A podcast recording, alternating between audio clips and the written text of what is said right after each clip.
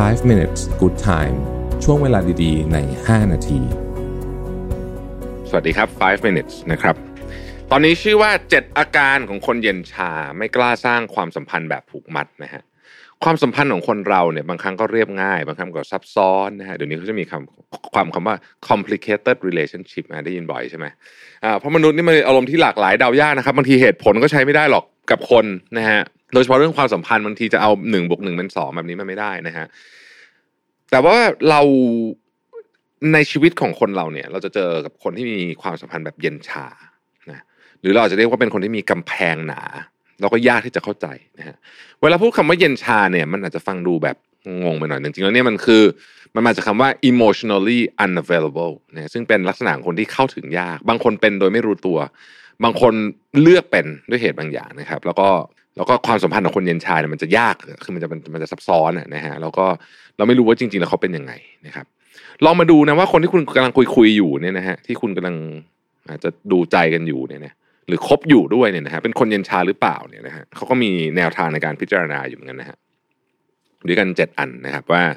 เอ่อคุณ คิดกำลังคุยคนเย็นชาอยู่หรือเปล่านะฮะบทความนี้มันชื่อว่า seven signs of emotionally uh, un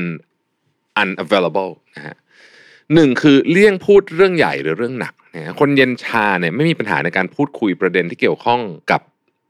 อารมณ์และความรู้สึก แต่เมื่อเรื่องใดเนี่ยประเด็นมันลงลึกมากๆเนี่ยเขาจะเปลี่ยนหัวข้อทันทีเพราะรู้สึกว่าหนักเกินไปที่จะต้องมารองรับอารมณ์ของใครต่อใคร เพราะว่าของตัวเองก็เข้าใจลำบากมากอยู่แล้วนะครับ ข้อที่สองคือยึดติดกับอดีตนะฮะ ในอดีตคนเหล่านี้มักประสบเหตุการณ์สูญเสีย หรือถูกปฏิเสธอย่างรุนแรง จนเกิดความกลัวลักษณะฝังใจนะฮะการรักใครหรือว่าการจะเปิดใจให้ใครเข้ามาเนี่ยมันจึงยากนะฮะแม้ว่าเขาจะพยายาม เพราะว่าอดีตมันหลอกหลอน มันหลอกหลอนมากมันเป็นแบบทรามาเลยนะฮะแล้วก็กลัวจะเจ็บใจเหมือนอย่างที่ผ่านมา นะครับข้อที่สามเนี่ยคือไม่เชื่อใจใครง่ายๆนะฮะการเปิดใจให้ใครสักคนหนึ่งเนี่ยปกติมันก็ไม่ได้ง่ายอยู่ละนะฮะยิ่งคนที่โดนทำร้ายมาบ่อยๆเนี่ยการเปิดใจกับความสัมพันธ์ครั้งต่อไปก็ยิ่งยากขึ้นนะครับ ไม่มีใครอยากจะถูกแบบทำให้ช้ำใจตลอดดังนั้น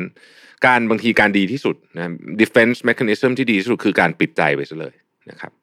ข้อที่สี่คือไม่รู้วิธีแสดงความรู้สึก คนเย็นชามักมีปัญหาในการแสดงออกทั้งทางท่าทางและคำพูด บางครั้งเรามัก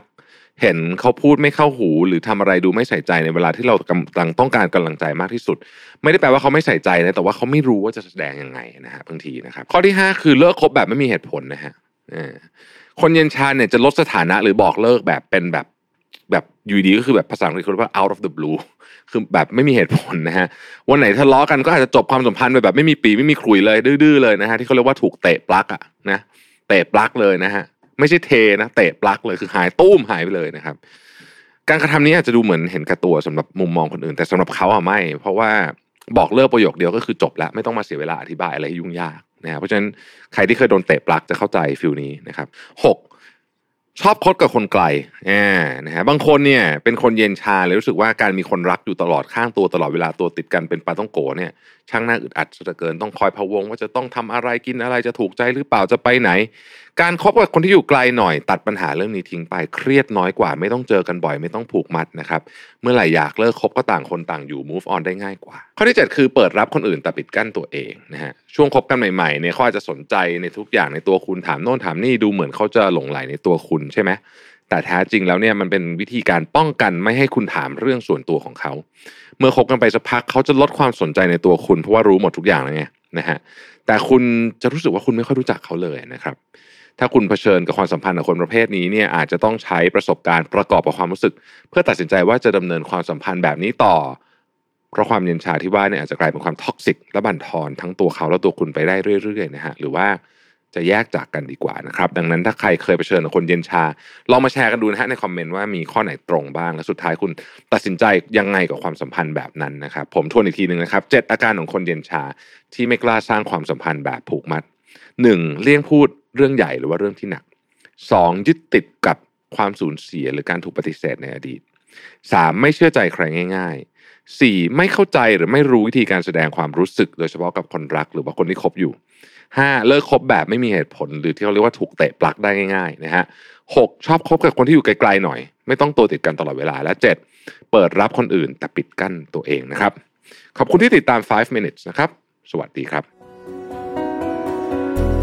5 minutes good time ช่วงเวลาดีๆ ใน 5 นาที